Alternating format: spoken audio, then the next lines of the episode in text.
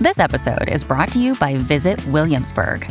In Williamsburg, Virginia, there's never too much of a good thing. Whether you're a foodie, a golfer, a history buff, a shopaholic, an outdoor enthusiast, or a thrill seeker, you'll find what you came for here and more. So ask yourself, what is it you want? Discover Williamsburg and plan your trip at visitwilliamsburg.com. Today, on Something You Should Know, why do you rub your head when you're stressed out or worried, and why you should do more of it? Then, do we really have free will, or is our behavior determined by something else? If you want to say it was free will that you decided to floss your upper teeth before your lower ones rather than the other way around, go for it. Nonetheless, I think it is perfectly fair to say that what we call free will is the biology that hasn't been discovered yet. Also, is there any disadvantage to being an only child? And why rejection hurts so much and how to handle it better? I think it's really important to know, and if it's just if it's rejection or any of the other feelings we've talked about, that emotions they rise up and they go down on their own. Even in a moment where something feels so big you're never going to get through it, that you will get through it. All this today on Something You Should Know. If you have to hire someone, what's the best way? Referrals? Well, maybe that could work. But just because somebody knows somebody who knows you doesn't necessarily mean they're qualified. Or you could pull out that file of random resumes that came in during the last six months. Maybe there's somebody in there. Maybe. Now, I, if you're hiring, you need Indeed. Indeed is your matching and hiring platform with over 350 million global monthly visitors, according to Indeed data, and a matching engine that helps you find quality candidates fast. As a business owner, I've found that hiring the right people, well, there's just nothing more important. Don't leave it to chance or a referral or a random resume. Use Indeed. In the minute I've been talking to you, 23 hires were made on Indeed, according to Indeed data worldwide. Indeed's matching engine is constantly learning from your preferences. So the more you use Indeed, the better it gets. And listeners of this show will get a $75 sponsored job credit to get your jobs more visibility at indeed.com slash something. Just go to indeed.com slash something right now and support this show by saying you heard about Indeed on something you should know. Indeed.com slash something. Terms and conditions apply. Need to hire? Oh, you need Indeed. Something you should know. Fascinating intel, the world's top experts, and practical advice you can use in your life. Today, Something You Should Know with Mike Carruthers. Hi there. Welcome to Something You Should Know. You know what's really fun for me is sometimes advertisers who end up sponsoring this podcast get here because someone who works for that company is a listener of this podcast and they drop me an email and say, you know, we'd be curious to know what it takes to advertise on your podcast. And I love when that happens because as you may have heard, podcast advertising has really, you know, it's really taken off because it's very effective. And so if you if you have a company that, that you think might want to advertise on this podcast, feel free to drop me a line we'll send you the information. First up today, you ever notice that when people are stressed out, maybe you do this, you, tend to rub your forehead. You also do it when you're worried or frustrated. And as it turns out, it's a proven way to relieve tension and even lower blood pressure. For most of us, uh, rubbing your head is a brief natural reflex, and we may not even be aware that we're doing it, but it turns out we should probably do more of it. Researchers found that 15 minutes of massage to your face and head can do wonders for tension relief, focus, and productivity. Spend a few minutes in key spots, such as massaging the temples, scratching the scalp, and giving the forehead and brow area some extra attention. It's a great excuse for a well deserved break, and you'll be more productive when you come back from that break. And that is something you should know. What causes people, you and me and everybody else, what causes us to behave the way we do? When we act a certain way, is it choice? Is it free will?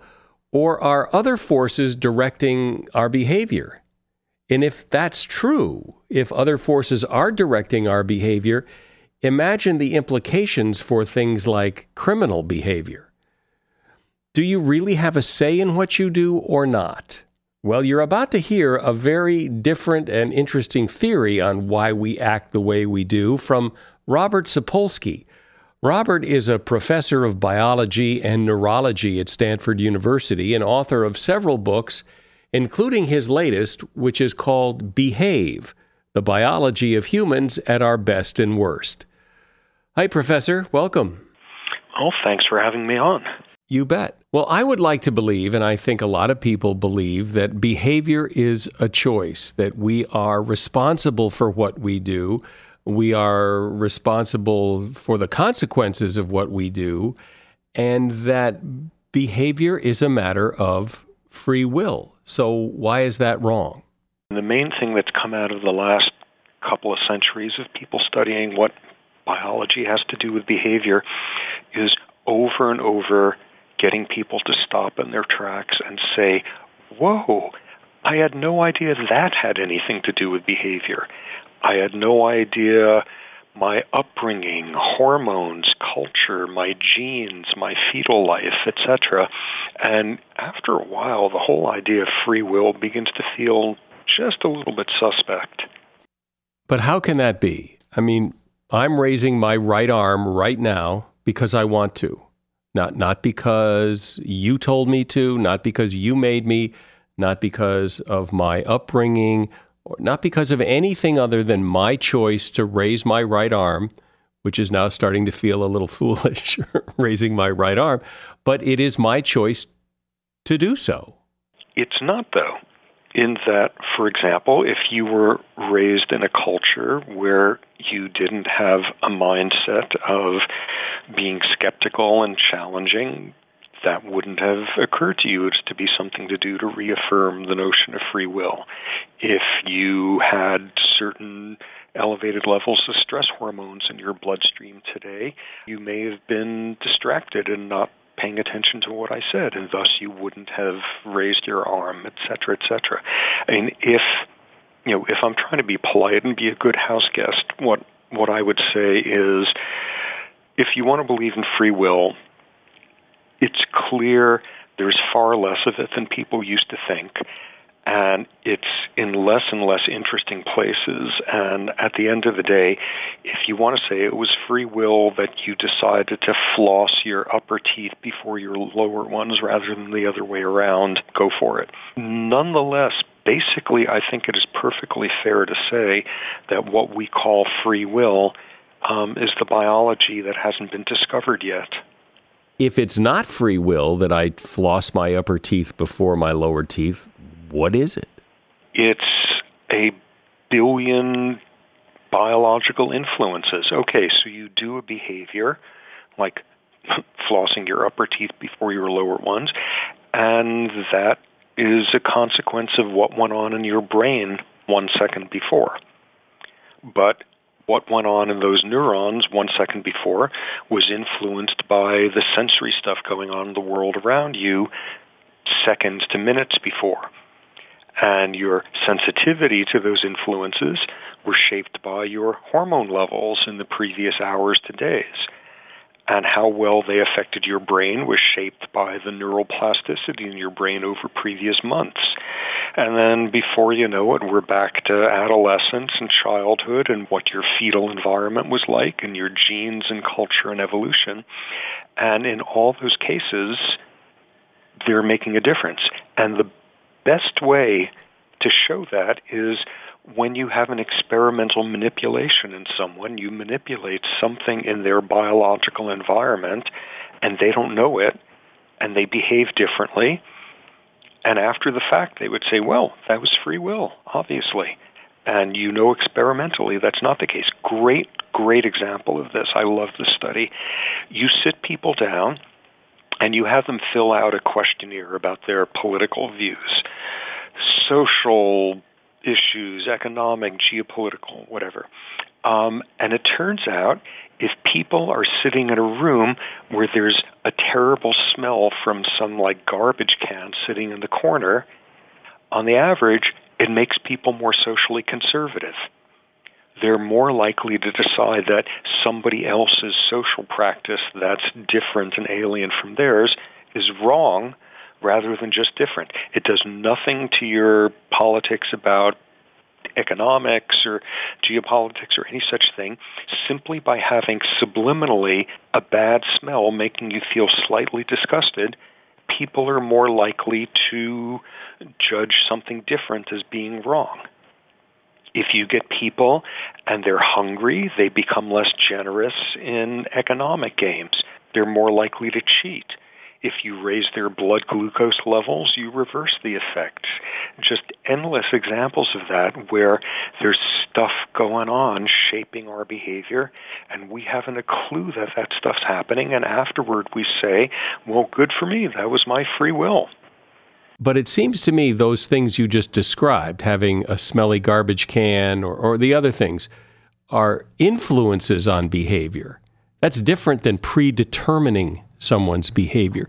They may be more likely to do something because of all the influences in their environment, but it doesn't mean they still ultimately did not choose to do that behavior. And may, maybe this is just word uh, semantics. But but in any event, so what? I mean, what do we do with all of this? Uh, well, that's a good question, and I spent all my time thinking about it these days. Um, and the answer is, I I don't know. Like, if people actually went and started believing that there's next to no free will, let alone that there is no free will whatsoever, I haven't a clue what the world is supposed to look like. What's clear is the domain where it has to impact things the most and the fastest is the world where we judge behavior harshly. And that's the criminal justice system. That's the whole notion that words like evil and responsibility and volition are compatible with 21st century brain science, and they're not. I mean, as one example of that, so there's this part of the brain, the frontal cortex. It's like the coolest part of the brain. We've got more of it than any other species. What does the frontal cortex do? It makes you do the right thing when that's the harder thing to do gratification postponement, long-term planning, impulse control, executive function, all these great sorts of things. And if you damage somebody's frontal cortex, you produce somebody who knows the difference between right and wrong, and nonetheless, they can't regulate their behavior. At that critical juncture, they're going to make the wrong choice every time. And remarkably, about 25% of the men on death row in this country have a history of concussive head trauma to their frontal cortex. And you get somebody in that situation, and you're not talking about evil. You're talking about like a car whose brakes don't work very well. Well, you're right. That would certainly make a very different world because what you just said is not what most people believe. And perhaps more importantly, it's not what people want to believe. And it's intuitively very, very tough because we are you know, we are trained, particularly in a culture as individualist as our own, um, that we've got a whole lot of faith in internal loci of control and being the captains of our fate, and we sure don't like the idea that we are biological organisms. And the weird thing is, you know, if it's going to be hard to accept that our worst behaviors are just biological, I suspect it's going to be even harder for us to accept that our best ones are as well. I'm speaking today with Robert Sapolsky. He is a professor of biology at Stanford University and author of the book Behave The Biology of Humans at Our Best and Worst. A shout out to Claritin for supporting this episode and providing us with samples. You see, for as long as I can remember, I have had to deal with seasonal allergies stuffy nose, watery eyes, the whole deal. And the worst for me is it messes up my sleep. I wake up because I can't breathe right. And during the day, well, you know, if I'm working and I'm all stuffed up, then my voice sounds weird, and this is how I make my living. Luckily, for those of us who live with the symptoms of allergies, we can live Claritin Clear with Claritin D.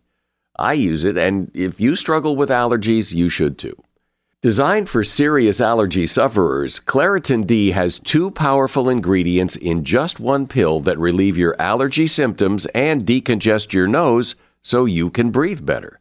I've been using Claritin D for years because, well, it just it takes care of the problem. Ready to live as if you don't have allergies? It's time to live Claritin Clear. Fast and powerful relief is just a quick trip away. Find Claritin D at the pharmacy counter. Ask for Claritin D at your local pharmacy counter. You don't even need a prescription. Go to Claritin.com right now for a discount so you can live Claritin Clear. Use as directed.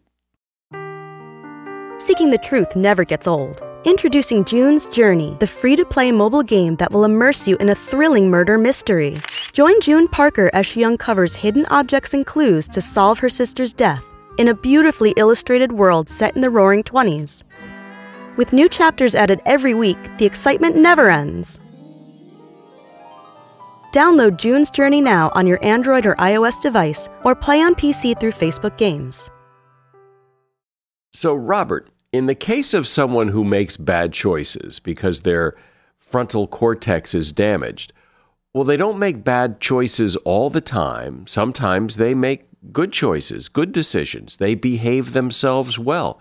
So why? Why aren't they misbehaving all the time if this is so biologically programmed? Great.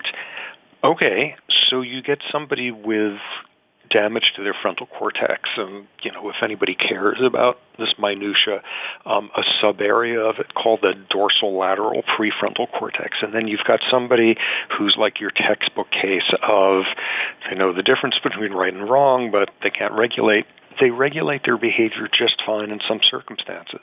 People with damage there can sit and give you fabulous, prudent advice about how you should go about living your life and what moral decisions you should make. But get them in a circumstance when they're emotionally aroused, where they're stressed, where they're tired, where they're hungry, where they're frazzled in some way, and the limited frontal capacity that makes them okay at giving you dispassionate advice goes out the window at that point. In other words, brain regions work better when they're not being stressed. And this is a part of the brain that's a great example of that. And thus you get people who can have perfectly appropriate behavior in one setting. And because of their biological constraints, it goes out the window in the others. I mean, to take a, a very like nuts and bolts example of it, you get somebody with a dementia like Alzheimer's, if it's not too serious. In the morning, they can tell you their name, their grandkids' names, what decade it is, whatever, and you get them late in the day and they can't tell you any of those things, something called a sundowner effect. So you say, aha, some of the time they know the name of their grandchildren. So when they say they don't remember the names, they're choosing not to because some of the time they can. No, the answer is blood glucose levels change over the course of the day, and by the end of the day, like you got a brain that doesn't work very well, that's not getting as much energy as it does in the morning, and thus that challenging task that you could just barely pull off at breakfast, the name of your grandkids, you can't do in the evening. But so what does this do to the concept of personal responsibility? It sounds like you're saying there is no such thing. Yeah, and this is where like people get all agitated and say, "How's the world supposed to function?" And this is where my answer is, "I have no idea." but what I take some comfort from is we've already shown societally that we could handle this in at least one domain, where we could look at abnormal human behavior and subtract out any notion of responsibility or volition and replace it entirely with biology and get the word punishment completely out of the equation and things still work okay and society hasn't fallen apart. And the example that I always come back to is epilepsy. 500 years ago, if you had an epileptic seizure, um, the best of European science had an explanation for what causes seizures, which is you're in cahoots with Satan. And the medical intervention was absolutely obvious. They burned you at the stake.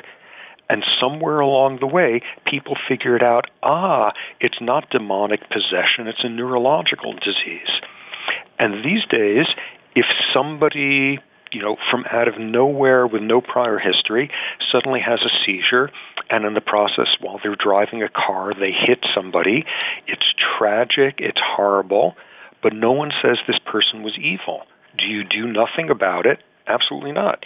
If the seizures can't be controlled, the person shouldn't drive, and every state has laws as to how long you have to be seizure free to be able to get your driver's license back. But when the person's license is temporarily revoked, nobody sits there and says, aha, justice is served. But epilepsy is involuntary. Murder is not. Exactly. But 500 years ago, it wasn't.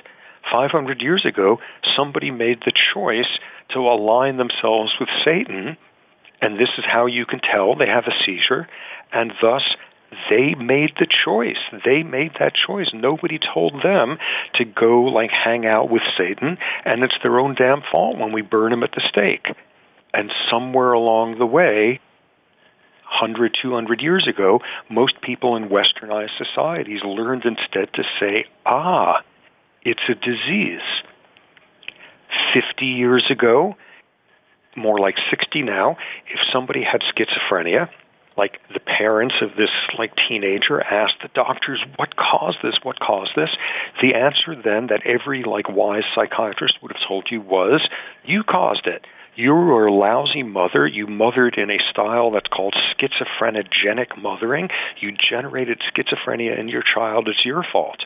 And somewhere in the 1950s people learned oh no it's actually a biochemical disorder in the 1960s, if you had a kid who wasn't learning well at school, there were all sorts of technical terms that might be invoked. They were lazy. They were unmotivated. And then biology taught us that sometimes there's little cortical malformations in the brains of some kids, and they reverse letters or they invert them, and we now call this dyslexia. Oh, they're not choosing to be unmotivated. It's because of some subtle, screwy biology we had never heard of before 10 years ago. And all that's happened is we learn more and more of that stuff. But I think the flaw in your argument, though, is that yes, we were wrong about epilepsy and, and, and schizophrenia and dyslexia.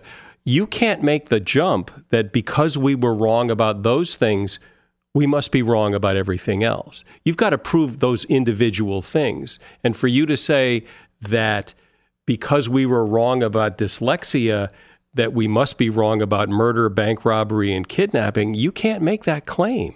I mean, that's going to take a big leap of faith to get people to believe that. It's going to be a huge leap.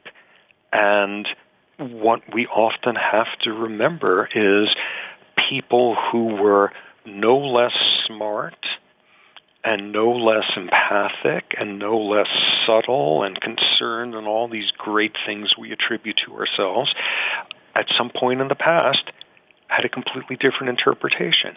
It's heartbreaking, but that damn kid just as lazy as hell and you know if they just got it together they would learn to read. It's heartbreaking to have to take their mother away and burn her at the stake but she chose to become a witch and be demonic and you know people 500 years from now and probably 50 years from now will look back at us these days and say my god the things they didn't know about then and the decisions that they made based on that and the damage that they caused. So let me t- take another stab or two at this. There are cultures in this world that don't tolerate behavior that we tolerate here.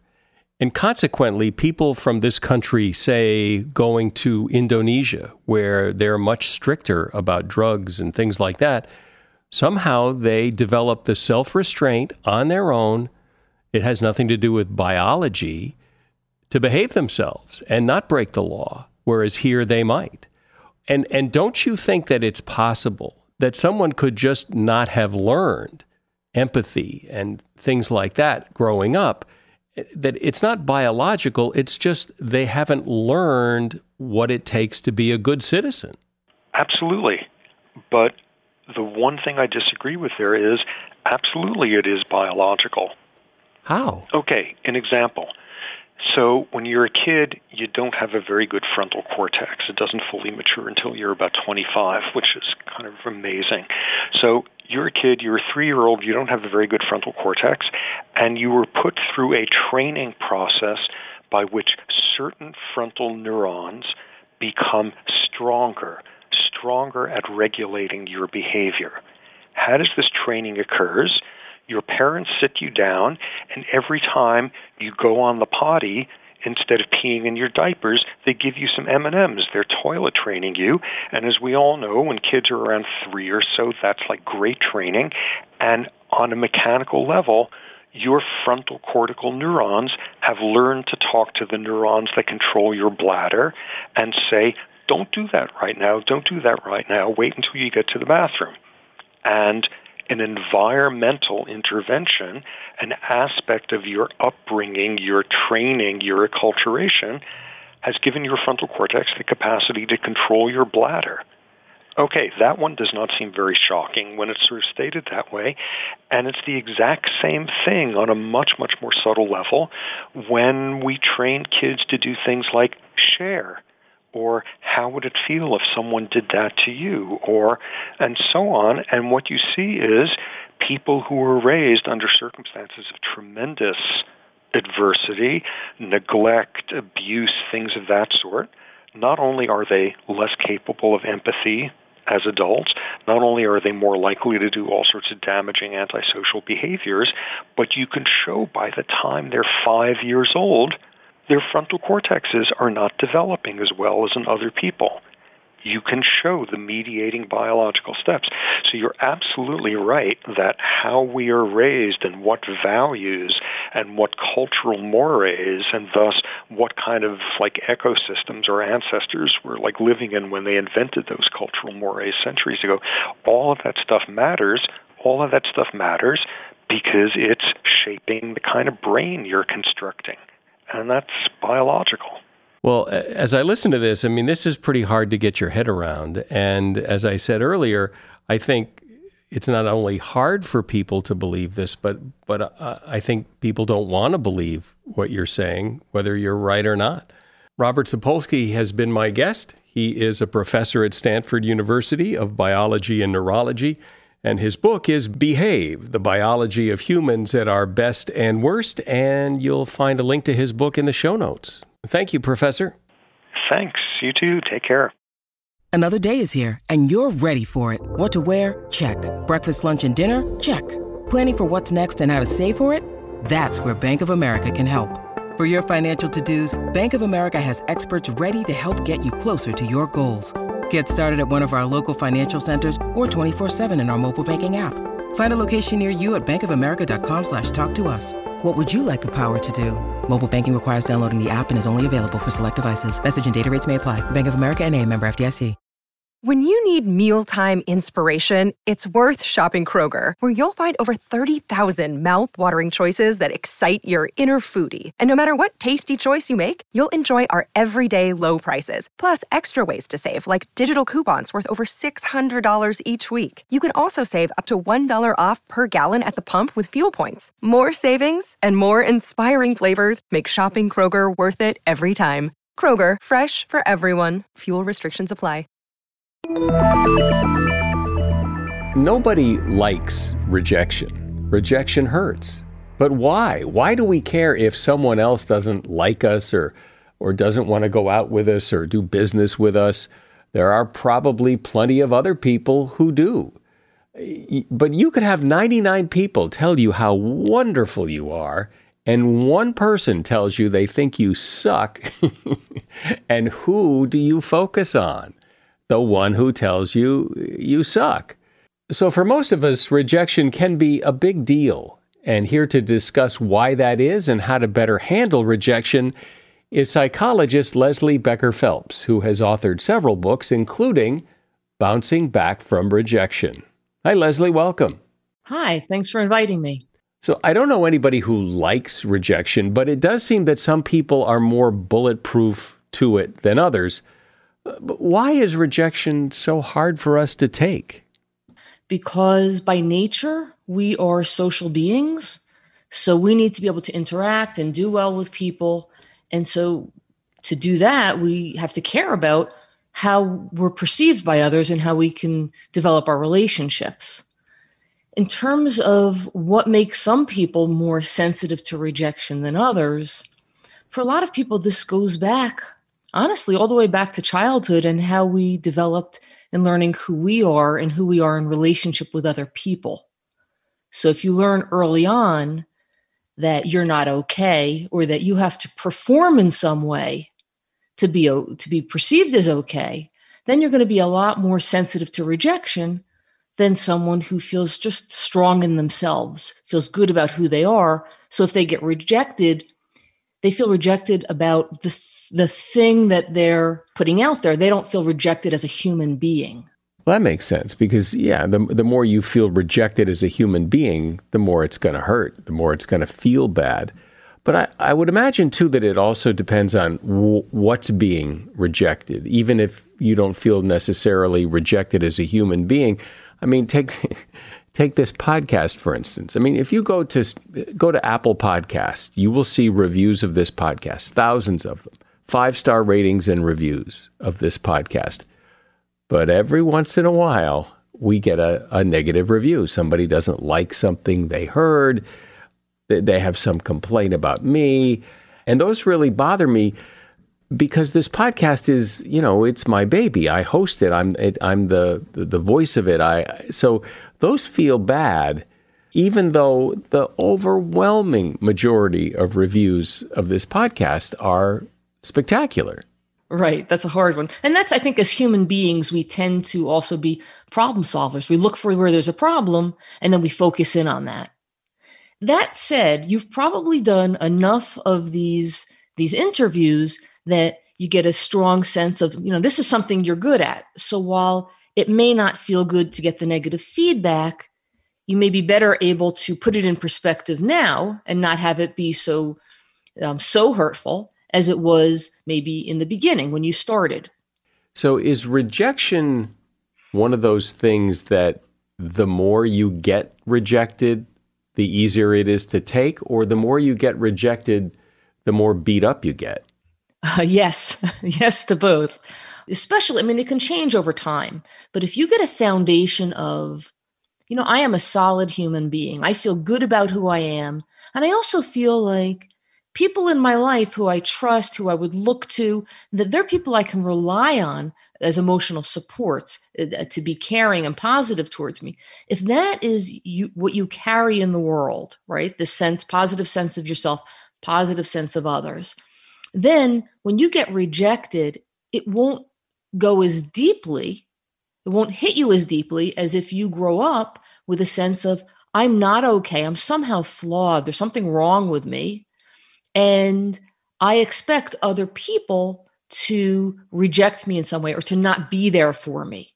If that's what you carry, then each rejection is going to be really painful and then it's going to feed there'll be like a like a feedback loop in your head that just reinforces what you already believe.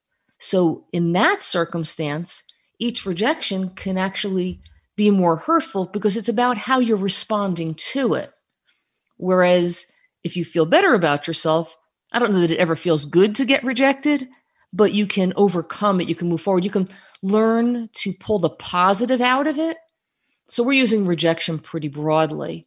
But if somebody's giving you some, uh, say, uh, is being critical or some corrective feedback, it doesn't necessarily feel good, but you can focus on, oh, wow, yeah, there is something here I can do better at.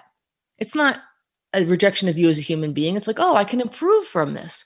And so you can get stronger from the experience.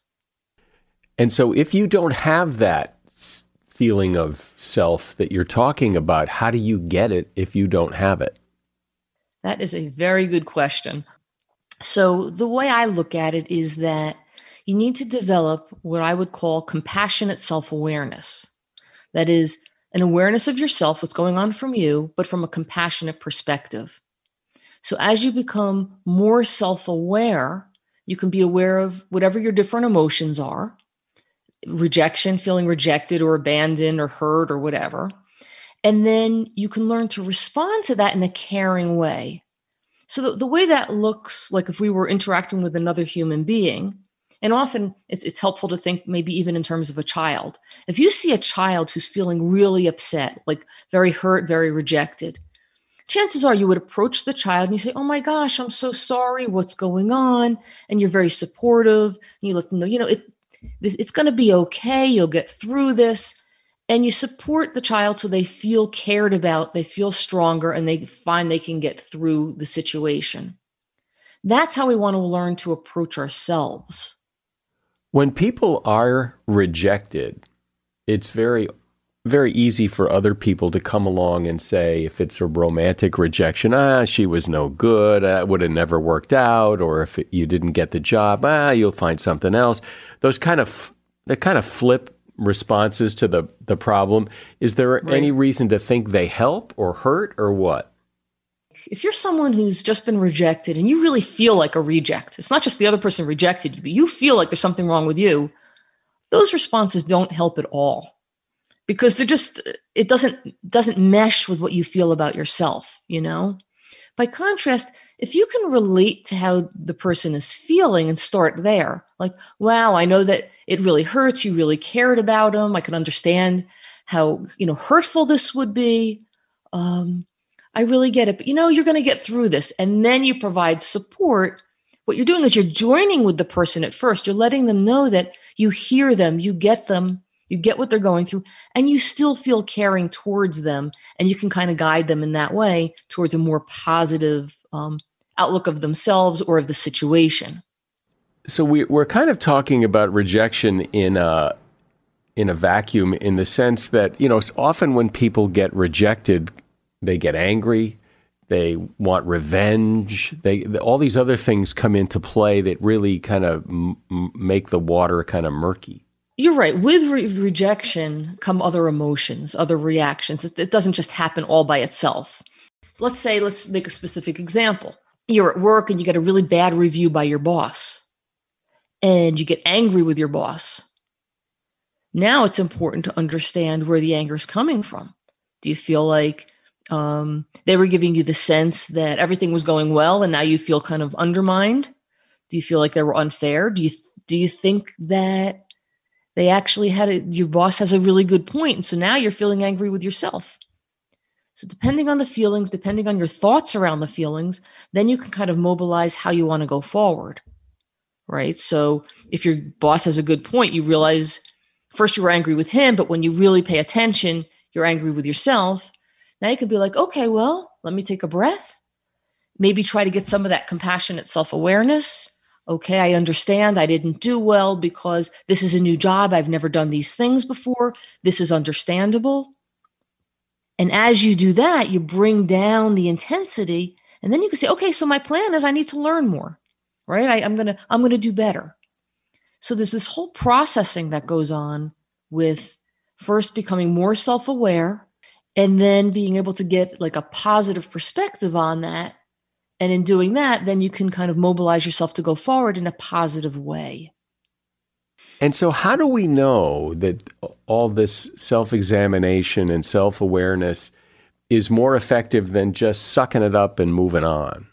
If sucking it up and moving on works for you, I think that's great. Um, and sometimes in a particular moment, maybe it will, you know, just to get through a, a particular moment. But I think a lot of people find that they can't shake the sense of rejection or they can't shake the anger or the fear. It, it just it it stays with them. So how do you know? Because because it's your experience. Because you feel it and you feel like there's something not okay. You're not getting up and moving forward the way you would like. And and that's i think that's the best way to know. And the, the you had said that a lot of this has to do with childhood and how you were brought up and how you feel about yourself as, as a kid.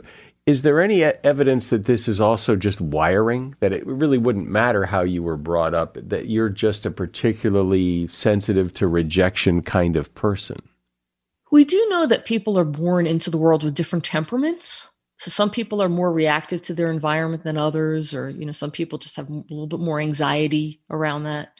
But what we're talking about is people who can't move past it. So it's how it's not just you're feeling the um you're feeling the environment, you're feeling rejected, but how are you responding to it?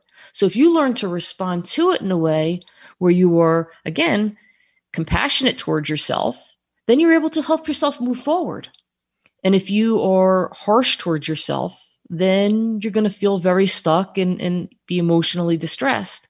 That part, there's no reason to think that that is um, biologically inborn. Uh, and there's actually a lot of research and support on it, the idea of how we are raised affecting our relationships. There's something called attachment theory that has been researched a lot. When we're born into the world, we need someone kind of older and wiser to take care of us, right? So if you're an infant, you can't take care of yourself.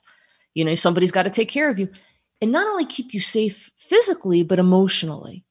And over time in your relationships, in your, your family relationships, and with people who are older and wiser, you develop a sense of yourself, like how lovable am I? And then you develop a sense of others, how emotionally available are they? And it's the combination of those two things that have such a powerful effect on how you feel about yourself, how you feel in relationships with others, and how you will respond to rejection. But if if you're feeling rejected, you know, two weeks after uh, the rejection, uh, I mean, how do you, how do you know if you're in the in the green zone or the red zone? This is a good question. I'll, I'll often say to my patients when they come in, like they want to vent, I'll say, you know, vent, get it out. I said, but there comes a point, and this is in my experience in talking with a lot of people over time, there comes a point when people know if they're just venting and it's cathartic and helpful, or if they're digging themselves in a deeper hole. You have a sense of, I'm making myself worse. And I think it's important to listen to that voice. And if you're not sure, if you're really not sure, hopefully you have relationships with people who are caring towards you and you talk with them and you you get a sense of support. They can accept where you are. Maybe you're hurting and you're having a difficult time, but they're also supporting you to move in a healthier direction. If you're not move, chances are you're moving in some direction. And if it's not forward, you may find yourself digging in deeper to the the negativity that you're feeling. It does seem, I mean, I, I can only speak from personal experience, but I mean, I've been rejected many, many times in my life but I don't feel like I'm carrying it around with me so much that, that those rejections, some I got over faster than others, but that they they feel like they're gone now. Are they mm-hmm. gone? Are they gone? Um, I guess to the degree that you feel it. My guess, you know, all of our experiences build up to who we are. So I don't know that they're fully gone. They're part of how you've become who you are. But and maybe part of what you feel is gone is just the really hurtful part but perhaps they were part of your your growth and your learning over time. That okay yes i got rejected but i've been rejected before and now i've gotten through this. And so it's another experience of rejection that you got through. So you have a sense of you feeling like you're bigger than any particular rejection uh, there have been plenty of times that I got upset about being rejected. I didn't get the job, or uh, you know, a, a romance or whatever. And I've I almost universally, I think, look back on those and wonder what was that all about? Why did I get so angry about it or so upset about it? Because it just seems so inconsequential now. What was that? I suspect we're not we're not going to do therapy here with you, Mike. But um, well, I, for, I guess the question is how how universal is that that that that when people yeah. look back on their rejections that that they don't take that big place on the mantle that they seem to take at the time. What I would do, what I suggest people do, but what I do in therapy when I talk with people when something like this comes up is I encourage them to go back. So if you were to go back and you were to think about the circumstance from the perspective you were in at the time, right? You're looking back and you're missing a whole bunch of of the circumstance of, of the situational awareness you had back then. But if you put yourself back there, if you're really back there, like in your mind, in your imagination, you can get a sense of the feeling of distress that bubbled up. And then you can get a sense of where that was coming from. In your mind, imagine being there and imagine what it felt like in your body. So you can have that sense of it, right? And then from there you might have your your emotions that kind of are in it. And then you can remember the thoughts that went with it. And and you and you kind of pull this together and you can see how you reacted. And the story starts making sense but it just you need to get a little closer to it. What is your advice when rejection happens? In that moment when somebody says no or they tell you to go away or this is all over or you're fired or whatever the rejection is and it feels real horrible in that moment what do you do with that? I think it's really important to know and if it's just if it's rejection or any of the other feelings we've talked about that emotions if you can tolerate them you can learn to tolerate them they rise up and they go down on their own. So even in a moment where something feels so big you're never going to get through it, to just know that you will get through it. They will subside because emotions do that. They go up, they go down. And so that you can ride it out and then you can kind of help yourself in moving forward, even in those darkest moments to know that. I, I think that's a really important point for people. Yeah, I think that's really good advice because, uh, as everybody knows, rejection hurts. It, it can really hurt, and sometimes it feels like it's never going to go away. But as you point out, eventually it will go away, and how fast it goes away is determined in part by how you deal with it and whether or not you wallow in it. Leslie Becker Phelps has been my guest. Her book is called Bouncing Back from Rejection, and you'll find a link to that book at Amazon in the show notes. Thanks, Leslie. All right. Thanks, Mike. The number of only children has been increasing in the United States. For many years, there has been this, uh, I guess it's kind of a vague sense that something's wrong with children who grow up without siblings. The idea was first put forth by a psychologist in the late 1800s. But modern researchers can't seem to find anything that supports that idea that only children are somehow flawed. According to Psychology Today magazine, a lot of studies have attempted to show this, but none have succeeded. The assumption has been that a child who grows up alone doesn't develop the social skills like a child who has siblings.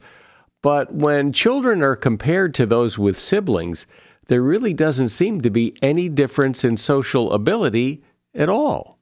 And that is something you should know. A great way to support this podcast is to leave a rating and review on Apple Podcasts or on whatever platform you listen to. There's usually a place to leave a review. Take a moment, leave a review. Five stars are preferred. I'm Mike Carruthers. Thanks for listening today to Something You Should Know. The Bigger Pockets portfolio of podcasts are worthy of your investment. We're having a real conversation as real real estate investors. New episodes available every day. It's important to buy where it makes money and not necessarily where you want to travel to. Bigger Pockets, On the Market, Rookie Real Estate, or Money Podcast. The purpose of flipping is to create more cash so then you can reinvest into other types of properties. The Bigger Pockets Podcast on YouTube or wherever you listen.